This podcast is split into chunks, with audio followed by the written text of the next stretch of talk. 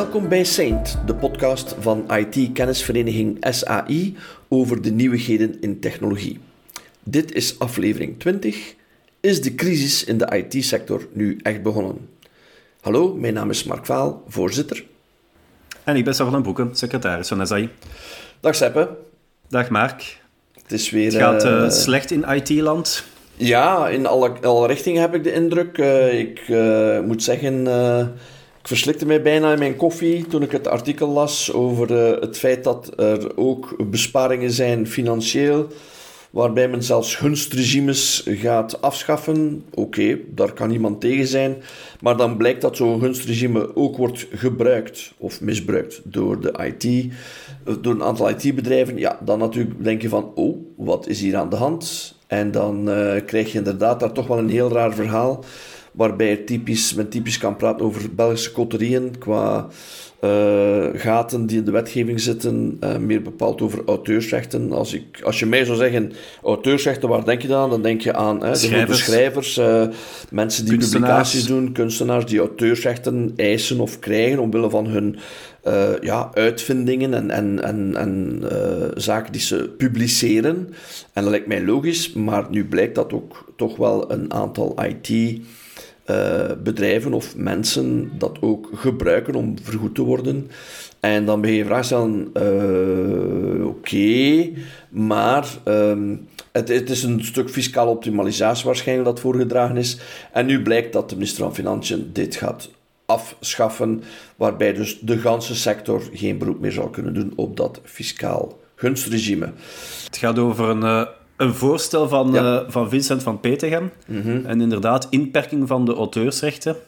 Um, en ja, een beetje een dubbel gevoel, want uh, dan lees je verhalen van, van software developers die een, uh, een app bouwen en die dan worden opgekocht. En waarbij dat, dat dan een gunstige manier is om niet te veel af te moeten staan aan de fiscus. Maar ja. zoals dat je zegt, anderzijds waren er ook mensen die daar blijkbaar de default van maakten om dat te gebruiken uh, bij het eigenlijk gewoon normaal verkopen van software geschreven in, uh, in opdracht. Hmm. Ja, en ja, de doelstelling is dat men zegt van de uitvoerders van kunst en letterkunde uh, die door auteursrechten beschermd werk overdragen aan een derde. Overdragen. Dat, die kunnen betaald worden, daar blijft het belastingsvoordeel geldig, wat eigenlijk wel de doelstelling is.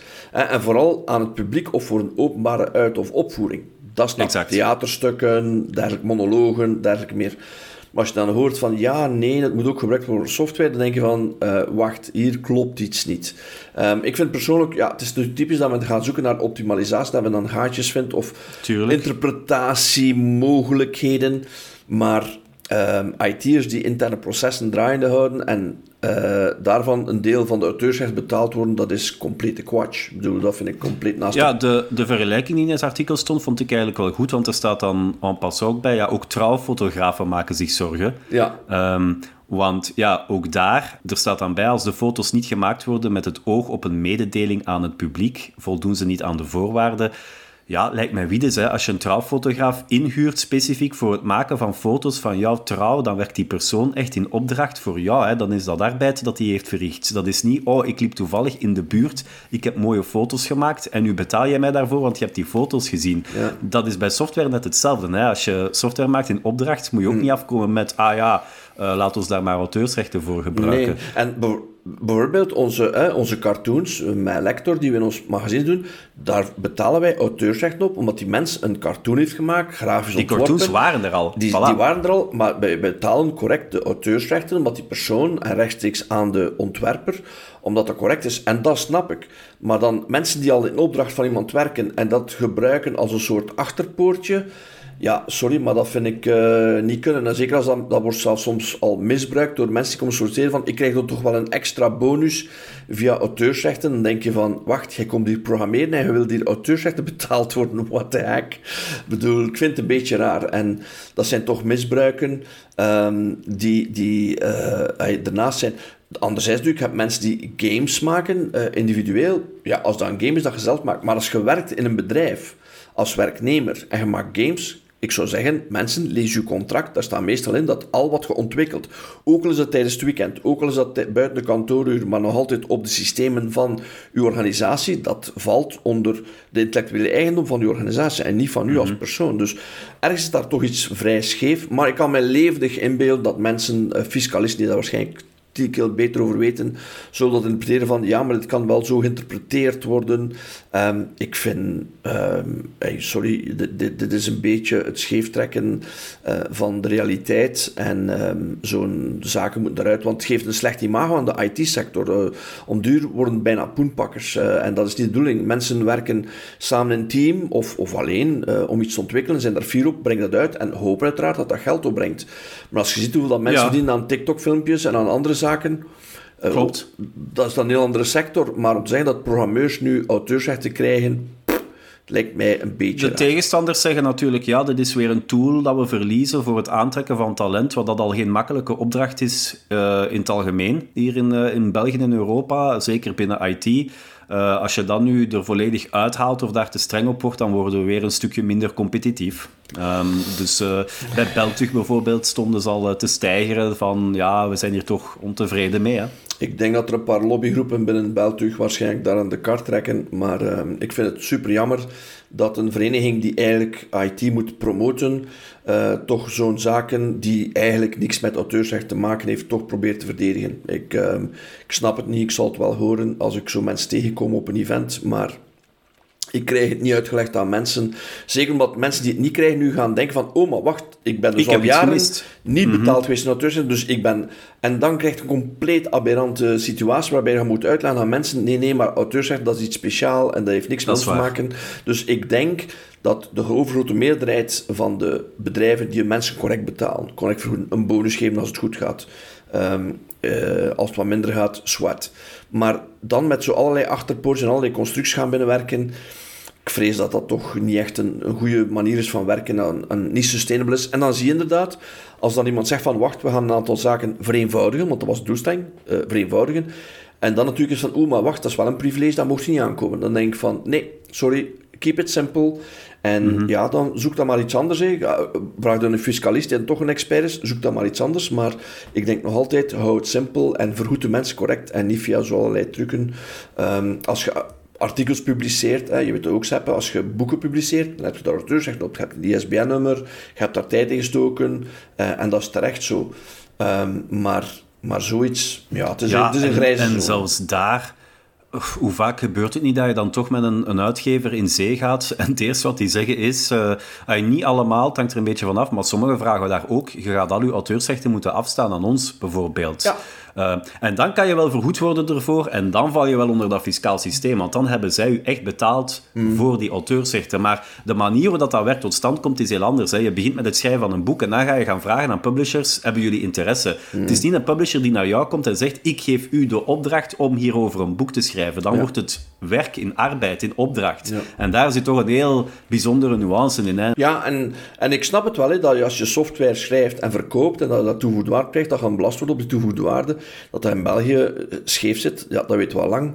Um, nu, als je dan kijkt dat er artikels verschijnen over dat er heel veel IT-bedrijven in Malta zitten met een uh, regime van 5%, ja, dan hebben ze waarschijnlijk een slechte fiscalist die nog hier in België rondloopt, bij wijze van spreken. Ja, dus klopt. Ik denk ook dat we soms een beetje raar kijken. Oké, iedereen klaagt over het feit dat het belastingssysteem is compleet uh, aberrant, maar er zijn te veel kotterieën. Uh, we moeten het vereenvoudigen. En inderdaad, ik vind ook dat niet logisch als je inderdaad 3500 euro bruto betaalt, dat je nog 500 euro bij wijze van spreken overhoudt, dat is niet logisch, dat klopt. Mhm. Dat gaat niet motiverend werken, dat is dan bijna maffiapraktijken. Um, maar het feit is wel dat er moet een balans zijn, maar achterdeuren gebruiken, um, zeker bij mensen die in loondienst werken of zelfs als consultant. Um, uh, voilà, zeker in loondienst kan er eigenlijk geen plaats zijn voor of amper plaats waarbij dat je kan zeggen, dit zijn auteursrechten waarop dat wij rechten of, of iets betalen. Dat, dat kan gewoon niet.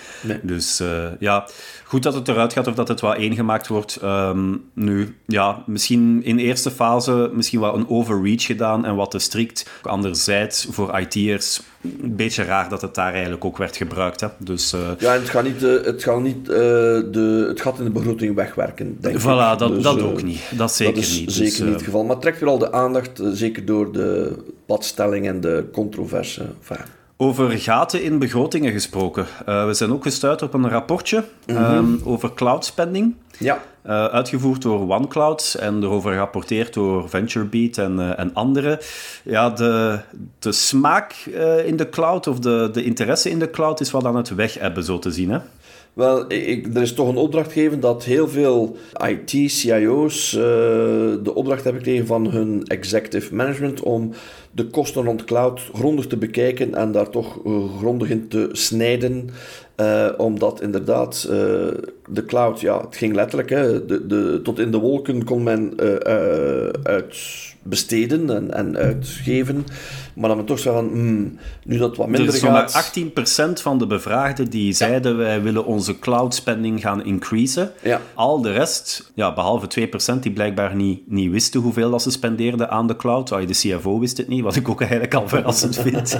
uh, maar goed, uh, maar al de rest dus, uh, dus 80%, inderdaad 81%, ehm, willen het gelijk houden of zelfs afbouwen of zelfs drastisch afbouwen. Ja. Ehm, ja, wat zou hierachter zitten? Een beetje, we hebben het geprobeerd en uh, het was te kostelijk voor ons. Of we gaan het terug on-prem doen. Of, uh... Ik denk ook dat er een heel diversiteit is aan cloud-oplossingen. Dat men ook een beetje door het bos de bomen niet meer ziet. Dus ik denk uh, dat er een aantal feiten zijn waarbij dat men bij verschillende leveranciers en dat men zegt van, oh, wat doen we nu juist hier? En is het allemaal wel verplicht we dat per se in de cloud moet doen. Plus, cloud is niet goedkoop. Nee, mensen denken, ze zien vaak, ah, dat, dat scaled automatisch en dit en dat. Maar als je de rekening maakt, bij veel bedrijven, uh, als je met AWS of zo, of met Azure in zee gaat, niet goedkoop, noodzakelijk. En misschien ook bij sommigen een beetje het gevoel, ja, we hebben nu zoveel... Ge stel, je gaat met Amazon in zee, je hangt er ook wel aan vast, hè, Nadiem. Als uh, Amazon beslist, we verhogen onze prijzen en zo, ga maar eens terug on-prem dan. Dus, ja, ja. Wel, dat, is een, dat, is een, dat is een deel van het verhaal. En ook, um, ik moet zeggen dat uh, ja, het, rekent snel aan, het tikt snel aan als je zo'n aantal uh, systemen hebt draaien en hebt Servers een, hebt draaien, productieomgeving, ja, maar, een, ja. een, acceptatieomgeving, een developmentomgeving. Ja, ja. Uh, en sommige zaken lijken gratis te zijn, maar als je naar de Enterprise Edition gaat, ja, dan onmiddellijk schaalt dat terug omhoog. Um, plus, ja, u weet ook, hè, met de huidige crisis in de energiesector, dat de cloud providers, ja, dat is niet in de wolken, maar dat zijn datacenters. Ja, en, en wat ik ook merk, is dat bij cloud providers, bij velen nu, ik heb het zelf ook gemerkt, dat je ze doen op hun pagina's, oh, je krijgt uh, access tot zoveel resources dat je nodig hebt. Maar dan, dan begin je en dan bot je toch op limitaties waarbij dat je eerst moet zeggen, ah, krijg ik uh, een quotaverhoging moet aanvragen bijvoorbeeld, of uh, dat je eerst door een paar hoops moet, uh, moet gaan. Um, dus dat is één zaak. Het tweede wat mij ook altijd opvalt, um, en dat heb je ongetwijfeld, of vele van onze luisteraars zullen dat ook gemerkt hebben, probeer eens naar de webpagina van AWS te gaan, maar Google evenzeer. Hmm. En is uit te rekenen in termen van budget, hoeveel ga ik nu eigenlijk spenderen per maand, gegeven dat ik ongeveer kan schatten, ik heb dit nodig en dat nodig en dit nodig. Die budgetteringstools zijn zo bewust gecompliceerd gemaakt, dat ik ook het gevoel heb dat velen nu zoiets hebben van, ja, als je het zo complex maakt, sorry, maar dan, dan, dan ben ik weg of dan, dan ga ik er de tijd in steken. Maak dat eens simpeler, wees daar eens transparanter en eerlijker in. Um, dus ook daar denk ik dat dat toch iets is wat veel cloud providers ja, Plus, um, en ook aanzondigen. Als, ja, en als je dan een, beperkt aantal cloud providers zou hebben, is er ook een element dat meespeelt, namelijk de, de verschillende opties. Hè. Je, het is altijd toevoegen optie 1, 2, 3. Het is bijna zoals voilà. bij een bestelling uh, dat je zegt van ah, we kunnen nog dit en dit doen. En mensen denken van oh, dat valt wel mee. Maar als je dat bent op te tellen, ja, dan kom je toch aan serieuze bedragen van 6, ja, 7 want het gaat rap. Hè. Het begint bij een kleine VM voor compute, maar dan moet je er een netwerk bij zetten en block storage. En, en ja, alles klikt wel heel fijn in elkaar, maar op het einde van de rit zit je wel met een gepeperde rekening. En ik heb ook al gevallen gezien in, in data science teams bijvoorbeeld. Uh, ja, op zo van die dev-omgevingen boet een zware VM op, uh, allemaal goed en wel, maar als je die vergeet af te zetten, dan blijft de teller wel doorlopen. Hè? Ja. Dus ook daar, in termen van hoe dat je dat allemaal gegoverned krijgt. En ik denk ook een stukje security, want bijvoorbeeld al credentials beheer in, in Amazon, uh, ze moeten maar eens lekken op een repository en iedereen is met uw hele cloud-omgeving weg. Ook dat is iets wat eigenlijk heel opaag is, ook goed voor Amazon, want dan kunnen ze experten en consultants daarvoor verkopen. Maar ook dat, om dat dichtgetimmerd te krijgen, geen makkie, hè, zeg. Dus uh, ja, de cloud, mensen worden wat realistischer erin. En ja, dat is goed om te zien, hè, aan zich. En, en ik denk ook, als de mensen het totale bedrag zien, dat ze inderdaad soms wel uh, schrikken van, oei, is dat uh, zoveel dat we doen. Ik dacht dat het zo gezegd een magische oplossing was om alles goedkoper te doen. En dan, voilà, en dan ook, de vraag, CFO, wat hebben we daar dan uiteindelijk uitgekregen? Ja, en de CFO, die dan de, de, op, op het geld zit en echt het geld uitdeelt, die, die beschrijft van, hela, nee, nee, nee, we gaan hier proberen korting, ook, besparing doen. En hij moet hier uw 10, 20, 30% besparing doen op dit fenomeen. Zoek maar uit waar, hoeveel. En dan beginnen mensen realist te worden van, misschien moeten we toch wat meer gaan challengen en meer gaan vergelijken. zoals je doet bij energie en bij bij, wij spreken bij banken, ga je ook moeten gaan vergelijken bij cloud providers. En ik denk dat mensen misschien soms iets te gemakkelijk kijken naar de grote merken, die uiteraard weten van, ja, we zijn groot, dus wij kunnen vragen wat we willen. Voilà. En, um... Want alle, ja, no one ever got fired for buying IBM. Een beetje hetzelfde vandaag de dag. Uh, no one ever got fired ja. for, uh, with AWS. Hè. Ja. Uh, maar inderdaad, um, de, de dingen die dan worden aangehaald, is ja, de embrace van hybrid en multi-cloud. Natuurlijk maakt dat de zaken complexer. Eh, de groei van en dan in het bijzonder 70% van diegenen die zeggen dat ze werken met Kubernetes, geven aan, dit heeft wel onze rekening serieus verhoogd. Um, het is goed dat mensen daar wat kritischer naar beginnen kijken, denk ik. Ja, en, um, en optimalisatie. En, en het, moet weer, het is wel grappig dat niet de CIO ingrijpt, maar de CFO terug ingrijpt. Tuurlijk. In het verhaal zegt van, uh, sorry, maar dit loopt de spuit. Ik zie ook de trendanalyses en ik denk toch wel dat je daar... Uh, eventjes moet gaan bijsturen uh, en zien. En dan plotseling is de verrassing hè, dat uh, inderdaad besparing moet doen. Ik hoop niet, echt niet, dat ze dan zeggen, oh, laten we dan maar al de security dingen afswitchen, want uh, dan hebben ze wel ja, een probleem. Nee, als, ze, als ze zo gaan beginnen, de, de, ja, de, de simple approach, de hamer erop, dan, dan krijgen we nog leuke verhalen binnenkort. Dan, dat vrees ik ook, ja. Dus het, het moet ook natuurlijk gezien worden, maar ja, we zien terug de macht uh, waar ligt de macht? Blijkbaar niet meer bij de CIO, maar wel terug bij de CFO, die uh, nog altijd toch de op één na belangrijkste functie is in yep. heel veel organisaties. Op het einde van de rit zijn het de centen die tellen. Hè. Ja. Uh, dus, uh, en over ja. centen gesproken, ja, zijn er een paar heel veel centen kwijt. Uh, er is uh, ja, recentelijk op basis van de voorspellingen, ondanks het feit dat het eigenlijk nog altijd wel winstgevende bedrijven zijn, maar ja, het is gezakt, het is niet goed genoeg, wat er meer verwacht. En wat is het gevolg? Ja, beurskoersen stuiken in elkaar. We zullen het rijtje eens afgaan. Hè? Ehm, bij wie beginnen we? Met misschien de ergste van de hoop. Ehm, wie, wie, denk, wie, wie, vind jij dat de ergste van de hoop is? Want je kan het eigenlijk op verschillende manieren bekijken. Ik denk dat Facebook er het meeste Ja, ik ook. Ja, ja, de, de, beurs vandaag uh, op een bepaald moment 27% gekelderd. Ja. Oh, dear Mark, uh, what are you doing? Um, ja, die... Uh, die zet van, voor die meta... Ja, van 125 miljard naar 49 miljard. Hij zal er geen boterham minder van eten, maar natuurlijk nee, hij in zijn ego... Nee is natuurlijk wel zwaar beschadigd. Dat kan ik mij levendig inbeelden. Ja, waar, waar, waar is die ook mee bezig? Uh, ja. Meta, mensen beginnen zich vragen te stellen. En je zegt dan in een interview aan de Wall Street Journal... Ah nee, wij gaan blijven erin volop investeren. Die gaat er keihard voor. Maar elk ander bedrijf waarmee dat je nu praat binnen IT zeggen... Uh, we gaan het rustig aandoen. We gaan cash uh, aanhouden. We gaan mensen stoppen met aannemen. Ook Meta had eerder al gezegd... We gaan een hiringstop invoeren. Mm. Dan een paar dagen later zegt hij weer... Ja nee, we blijven volop inzetten op die metaverse. Dus het feit dat de beurs zich ongerust begint te voelen, ik kan het wel begrijpen. Ondertussen, uh, de traditionele markt van Facebook wordt helemaal weggezogen.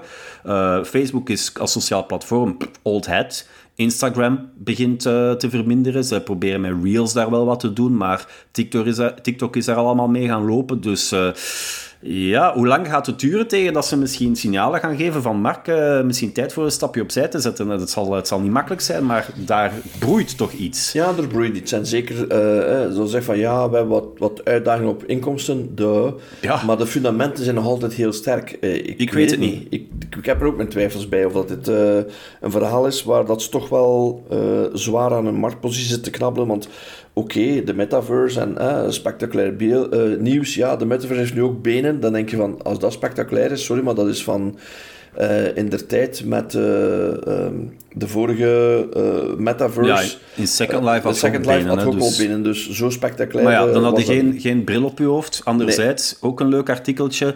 ze hebben een mooie nieuwe headset dan komen ze wel uit met een, uh, met een bericht. Ah, weet je, uh, die nieuwe headset die kan ook uw ogen volgen. En waarvoor dat, dat heel goed is, is dan kunnen we uw targeted ads recht in uw gezichtsveld projecteren.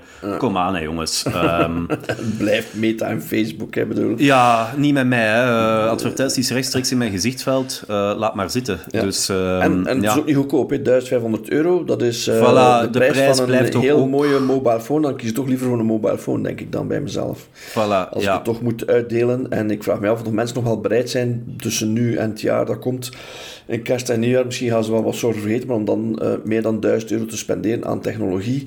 Om één toesteltje waar dat er eigenlijk nog niet zoveel applicaties zijn. Oké, alles komt en uh, kudos dat het doet. Maar toch, het, het, eh, ik, mensen investeren is goed. Maar er moeten ook inkomsten voor staan. En zeker als beursgenoteerd voilà. bedrijf, als je inkomsten binnen zakken op de rest en je buffer is weg, ja, dan gaat je moet toch. Het gaat niet lang duren, hè, dan. Nee. Ja, inderdaad, dus het is geen start-up meer met vijf man en we gaan een keer iets leuk doen met een headset en een metaverse. Dus op zich uh, een heel raar verhaal. Maar ook de rest doet het niet goed, hè. Um, nee. Ja, de volgende, Microsoft, duizend mensen, um, dat ja. ze er al meteen buiten kegelen. Dus, ja. um, de, ja. derde ronde. Derde ronde van uh, ontslagen sinds juli. Dus dat is ook iets dat niet altijd nieuws haalt, maar toch duizend mensen. Ook en nogthans, Microsoft deed het niet eens zo slecht. Die hebben vrij nee. sterke groei. Uh, Teams, Azure doet het allemaal wel vrij goed. Ja, hun, uh, gamingafdeling ook, Xbox. Mm. Dus, uh, maar je ziet ook daar, voelen ze er nu. Het is de moment om, te, ja, om schoon schip te maken. Hè. Ja. Intel ook, hè. ook duizenden jobs die ze... Dat kan je het wel begrijpen, want de PC-markt doet het natuurlijk wat minder momenteel. Um, maar ook daar, Google, earnings report Alphabet moet ik eigenlijk zeggen. Ja. 27% plummeting in hun profits. Ja. Dat is gigantisch, ja. hè? Dat zijn gigantische cijfers. Hè? En dat is een beetje, uh, ja, Snap, onafhankelijk, was een beetje de kanarie in de koolmijn. Hè? Die waren de eerste die hebben gezegd van, ja, mensen, onze marketinginkomsten uh, beginnen terug te lopen. En dat was van, oh ja, maar ja, Snap, Snap. Maar nu ben iedereen die daarvan leeft, hè? de social media bedrijven, de grote bedrijven, beginnen allemaal te merken dat er inderdaad een stuk onzekerheid is in de markt. Hè, door de crisis, door ja, de inflatie, door het feit dat er nog altijd oorlog is, de onzekerheid in de markt, in de economie zelf. Uh, en dus dat de mensen zeggen, ja, toch misschien wat kalmer aan doen met reclame. En ja, ik denk dat een beetje de crisis echt uh, aan het opkomen is. En je zult maar ontslagen worden. Mensen maken er misschien wel wat lacherig over op uh, Twitter en, en TikTok en dergelijke. Maar het gebeurt wel dat veel mensen uh, naar, ja, op het internet... Ik zag ook vandaag, uh, Elon Musk die loopt dan wel ja. heel uh, gezellig de, de HQ van Twitter binnen met een, een wasbak in zijn handen.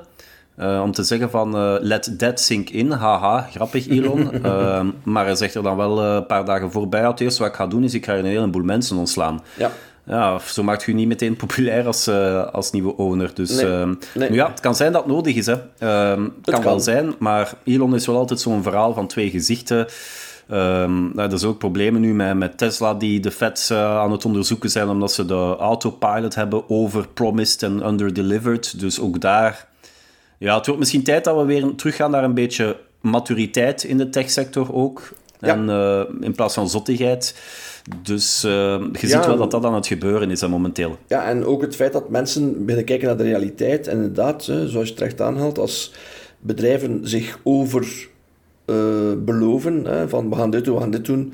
Uh, het internet, YouTube-filmpjes staan bol met beloftes van Elon Musk die hij niet gehouden heeft. Hè, naar zijn ja, dat zijn fameuze robot. Ja. Zijn Cybertruck uh, is niet geleverd op tijd. Boring uh, Company, Hyperloop, ja, ook gefaald. Allemaal zaken die, waar die in, in stille trom maar niks meer van hoort. En dus nu binnen mensen, omdat je dan toch wel met leven speelt, dat toch wel ongelukken zijn met die autopilot, zeggen ze, nu is het genoeg geweest, nu gaan we een keer echt uh, kijken van, klopt dit wel? Begin met dat ook juridisch te spelen.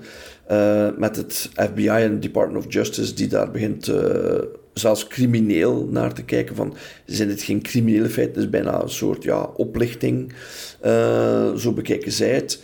En ja, dan gaan we toch moeten kijken naar uh, een aantal incidenten. En uiteraard, zoals altijd, elf incidenten uh, op de miljoenen ja, wat dat is, is niet makkelijk om goed te krijgen, hè? maar dan vind ik wel dat, dat de Department of Justice een punt heeft. Op de website staat er, ja, Autopilot heeft supervisie nodig en is niet autonoom. Oké, ja. bon, dan weet je het.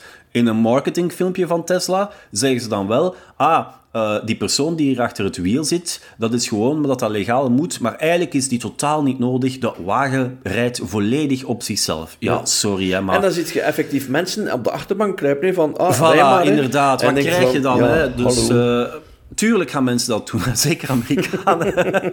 dus, uh, ja, dan, dus ja, dat is ook weer zo'n beetje... Iedereen die al een tijdje naar dat domein kijkt van die zelfrijdende wagens, heeft ondertussen al door, ja, die level 4 driving, nee. nice try, maar daar zitten we nog niet aan. En dat zal waarschijnlijk ook nog een hele tijd duren tegen dat we daaraan zitten. Um, de, de weg is enorm complex, daarvoor gebeurt van alles. Je kan 90% van de zaken prima doen, maar dan moet je nog altijd durven toegeven dat voor die 10% dat je wilt dat er twee handen aan het stuur zitten. Ja. Punt. Ja, en het heeft ook te maken met de omstandigheden. Als je perfect op een parcours rondrijdt, kun je dat perfect uh, onder controle houden. Voilà. Maar helaas, de wereld is geen parcours, de wegen zijn geen parcours.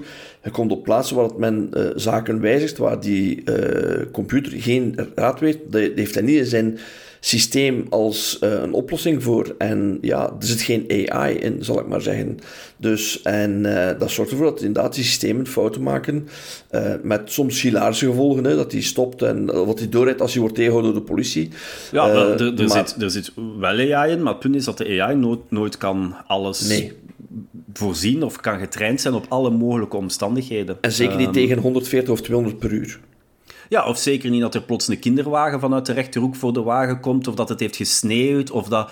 Hij was nog zo'n voorbeeld. Uh, normaal zijn, zijn uh, van die wegpaaltjes die op de weg plaatsen, zijn die oranje. Ja, ergens in een stad hadden ze er witte gezet. Ja, dat ding had dat nog nooit niet gezien, hè, dus uh, reed er tegen. Ja. Dat soort zaken allemaal, ja, dat blijft moeilijk. Hè, dus, um, en dat... ik vind het eigenlijk al knap wat ze wel hebben kunnen doen, maar Absoluut. wees dan eerlijk. Hè. Ja. Wees dan eerlijk. En ik denk dat dat ook een beetje te maken heeft, wat we hebben het er al vorige keer over gehad, over de Europese Cyber Resilience Act, waar men toch iets vanuit Europa meer gaat toezicht houden op hardware en software die verkocht wordt, naar klopt wat u vertelt, klopt het met de realiteit, kan u dat aantonen, is dat veilig, is dat onderhouden, gaat je dat updaten, op goede manier.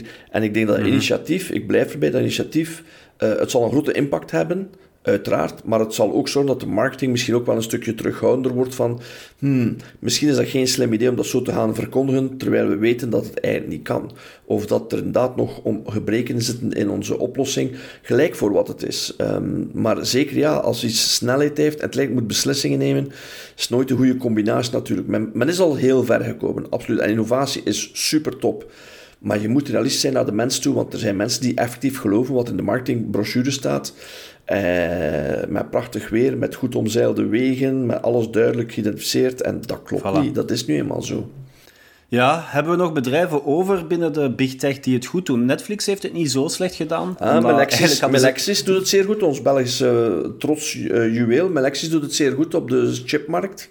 Dus uh, die, zijn, die werken met de chips, die maken chips en die op een of andere manier ontsnappen zij aan de crisis op dit moment. Apple en Amazon, die springen er ook uit als ja.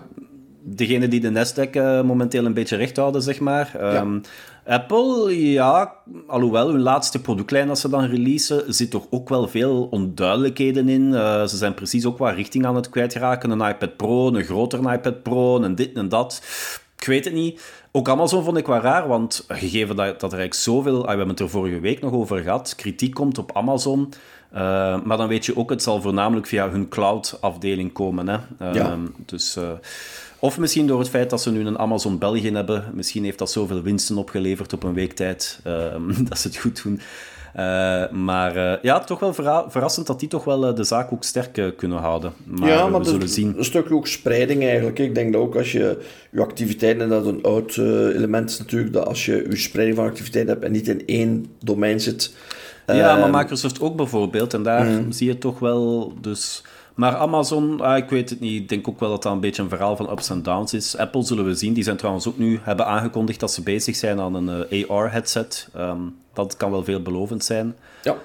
Um, ja, en er is nog iets anders dat veelbelovend is wat betreft Apple. Uh, voor Apple, ze hebben toch finaal moeten plooien voor de Europese Commissie, die dan toch beslist heeft om alle elektronische apparaten op USB-C verplicht te maken, wat uiteraard voor Apple een drama is, want zij hadden yes. eigen stekkertjes, maar er waren genoeg memes en cartoons uh, in de wereld waarbij dat je ziet dat iemand met uh, honderden Apple-kabels rondliep om toch maar te zorgen dat hij zijn Apple uh, aan de draad kreeg. Um, eindelijk USB-C voor alles. USB-C voor alles, eindelijk tot 2026. Dus we moeten nog vier jaar echt wachten om alles in orde te krijgen. Maar... Um, fabrikanten, ja, ze krijgen tijd om zich aan de race te houden. Bal voor laptops, dat is weer typisch, dan is het 26, maar anders is het nog twee jaar. Uh, Dus voor gsm's en smartphones en tablets en camera's en headsets wordt het allemaal USB-C, wat uiteraard uh, de inwisselbaarheid, maar vooral ook de recuperatie. Als ik zelf zie in, in, in bedrijven, ook bedrijf waar ik werk, wat voor bakken daar staan met kabels die niet meer gebruikt omdat het andere kabels zijn, specifiek van een vendor, met ronde kabeltjes en platte en dikke en dunne. En je, je houdt niet voor mogelijk. En ja, dat is ook iets, dat is een soort consumable. Het wordt ook niet meer gedeeld. Hè. Als je nu een smartphone koopt, is dat er niet meer bij. Je moet dat apart bijkopen. Apart dan, ja. En dus eigenlijk heeft men gezegd van, we gaan er een, een einde maken, want op duur beginnen ook nog andere kabels hebben die lijken op USB-C, maar eigenlijk geen USB-C opladers zijn, maar een soort speciaal systeem dan. En men zegt van, stop daarmee, we gaan uh, uh, stoppen. De enige uh, achterpoortje is draadloos opladen. Dus dan ja, je maar een laptop draadloos opladen, dat gaat moeilijk zijn. Wel, maar uh, gaat ja, misschien, misschien wel, iPhone. gaat misschien wel misschien zien dat Apple meer gaat komen met uh, toestellen, bijvoorbeeld ja, een verlichtingsarmatuur, waar dat je je, je apparaat Ja. kunt opleggen dat dan draadloos oplaadt. Ehm, Samsung heeft veel uh, oplaadbaar zonder Als ze echt brave zijn bij Ja. Apple nu, dan zeggen ze, we stoppen geen enkel poortje meer in een iPhone. Nee. Gedaan. Alles Bluetooth en opladen doet het draadloos. Als Ja. het zo moet, geen poortje meer. Geen Ik zie het ze ja. nog doen, hoor. Maar, maar wel waterdicht, Seppe, waterdicht. Voilà, volledig waterdicht. En dan waarschijnlijk enkel maar oplaadbaar via een soort van draadloos systeem dat dan toch maar enkel bij Apple werkt of zoiets, omdat er eerst een authenticatie moet gebeuren. Ik zie ze het nog doen. Ja. Ik zie ze het nog doen. We En het, zullen het, zien. het, het argument van dat gaat innovatie tegenhouden, mijn excuses, maar eh, een draadje gaat geen innovatie tegenhouden. Nee, USB-C, kom aan. Eh, wat er wel is, en daar hou ik een klein beetje mijn hart voor vast, is natuurlijk het besef dat de ene USB-C-kabel de andere niet is. Eh, dat is een heel complexe standaard. Men, het ziet er wel allemaal hetzelfde uit, maar je weet allemaal, ja, als je een goedkoop Chinees kabeltje koopt, dan kun je daar wel mee opladen, maar dan kun je daar geen data mee transfereren, Eh, bijvoorbeeld. oplet dat je juist niet in brand steekt. En opletten dat je juist niet in brand steekt. Wat er ook is, de reden waarom dat die laptops langer tijd krijgen, is omdat ja, die hebben een hoger vermogen dat die trekken, uh, tot uh, ja, uh, meer dan 200 watt. Het is pas recent dat de USB-C-standaard ondersteuning biedt voor het maken van kabeltjes die het tot 240 watt aankunnen. Ik zie het al gebeuren, hè. Dat oma haar kabeltje gebruikt van haar iPhone voor haar laptop en oei, hoe komt het? Nu laat die je ofwel niet op, ofwel duurt het 20 keer zo lang om op te laden. Dus die toestanden gaan we nog wel meemaken, maar bo, op zich, het kabeltje zal gelukkig wel al passen nu. Dus, ja, ja, dus dat, en ja. het argument dat sommigen aanhalen, vooral in Apple, dat het meer e-waste ging creëren, is totaal eh, naast de pot. Oh. eh in Kom, tegendeel. kom, kom. Dus nee, maar je hebt wel een punt, de kwaliteit. Maar ik denk dat men ook USB-C-kabels moet gebruiken voor opladen, is anders dan gewoon ergens voor andere. En er zijn er wel degelijk verschillen op. er zijn Chinese merken waar de USB-C veel trager gaat. Je moet, blijkbaar, het, ik heb mij laten vertellen dat hoe dikker de kabel, hoe meer de garantie is dat er een goede koper of kabel in zit die echt goed tegen het laden kan, snel opladen. Want je voelt dat ook, hè, dat die kabels wel durven warm worden, maar die dunne kabeltjes die kunnen wel eens smelten. En ik vermoed dat men toch wel gaat kijken, oké, de USB-C op het einde is misschien wel belangrijk, maar hoe dik is het kabeltje die daarachter zit? En uh, hoe dunner eigenlijk, hoe meer je moet opletten dat wel een keer zou kunnen smelten. Dus, en altijd goed lezen wat er op het doosje staat. Hè? Ja, ja, absoluut. Want die, uh, ja, hoeveel wattage, um, hè, daar moet je toch wel kijken. Uh, niet iedereen kan met de volledige wattage om. Waar men zegt van, kijk, je mag het wel gebruiken, maar via een soort ja, transfootje dat er nog tussen zit. Maar sommigen mm -hmm. steken dat rechtstreeks dan met USB-C rechtstreeks in de computer. En niet elke computer kan daarmee om, dat klopt. Of het gaat te traag. Uh, maar inderdaad, er zal nog wel wat uh, moeten over nagedacht worden van dat men ook de, de draden zelf, de stekker, oké, okay, maar de kabel zelf is ook wel belangrijk, dat klopt. Dus daar moeten we wel mee opletten. Ik me altijd denken aan een, aan een verhaal dat ik eens voor had. Ik moest een praatje geven in de UK. Ik had mijn laptop bij, maar ik was mijn laptop-oplader vergeten. Maar het was gelukkig wel al een van die eerste versies uh, waarbij dat je de laptop ook kon opladen via USB-C. Mm -hmm. Ik had wel de oplader van mijn telefoon bij. Maar dan bleek, als ik dat probeerde in te steken in de stopcontacten uh, van het hotel, dat er geen één werkte. Had iets te maken met de frequentie of zoiets, of, uh, of voltage of weet ik veel. Um, maar dan bleek dat er in de, in de badkamer was er één stopcontact, wat dan aangegeven stond als voor scheermachines. en dat, dan, dat werkte gelukkig wel. Hij heeft wel een hele nacht lang moeten opladen, maar ik had dan tenminste 100% ochtends. Dus uh, USB-C kan soms uw praatje redden als, ja, ja, nee, als je je oplader kwijt bent. Ik, ik dus, denk uh, inderdaad uh, het, het verhaal dat mensen komen, ah ja, maar ik heb die kabel, ik heb die kabel. Hopelijk gaat dat een stuk minder, want, en ook de overlast. Je kunt veel meer die kabels recupereren voor een volgend toestel. Dus ik vind het ook logisch dat je dat doet. En zeker als je tevreden bent van die kabels. Maar ik heb nog altijd heel veel van die oude USB-kabels liggen. En je durft die niet weg doen, want je denkt van, oh, misschien ga ik wel eens een toestel... Ja, er is altijd één apparaat in uw huis dat nog ja. één van die oude kabels nodig heeft. Uh, Een camera bijvoorbeeld, ja. of zo, van die toestanden. Camera's typisch, van 8, 9 jaar uh, geleden, dat je denkt van, oh, exotische kabels van Sony of van Nokia of van... Dat je denkt van, ah ja, oké. Okay. Uh, heb ik die kabel überhaupt nog liggen in mijn huis? Dat is ook wel al, kunt u wel dan bijbestaan, maar dat kost dan wel stukken van mensen. Ook dat wordt weer een business, hè, uh, Ik heb nog een oude kabel voor uw oud toestel. Als je wilt, uh, als u een kwijt bent of werkt niet meer of is kapot geknipt, ik heb nog eentje voor u, maar het kost wel 20 euro. Investeringstip van SAI, investeren in de, in de kabelfabrikanten. Nee. En op naar USB-D. ja, op naar USB-D. Wat gaat dat weer al worden? Uh, nee, maar het is wel goed dat er op zijn minst toch een standaard komt. Het is enkel voor Europa, dus het telt niet in Amerika, het telt niet in Azië, het telt niet in Afrika. Uh, dus dat is ook weer al zo weer een uh, element. Maar ik vermoed wel, als Apple mee gaat doen, dat iedereen gaat meedoen. Plus, je kunt het niet meer permitteren om geen USB-C outlet te hebben. Ja, dus kijken wat ze gaan doen en kijken hoe, hoe dat ze gaan tegenstrubbelen. Uh, het zal interessant worden. Ik, ik vind wel grappig, Seppe, dat terug Europe uh, de Europese Commissie of Europa is die weer een standaard zet.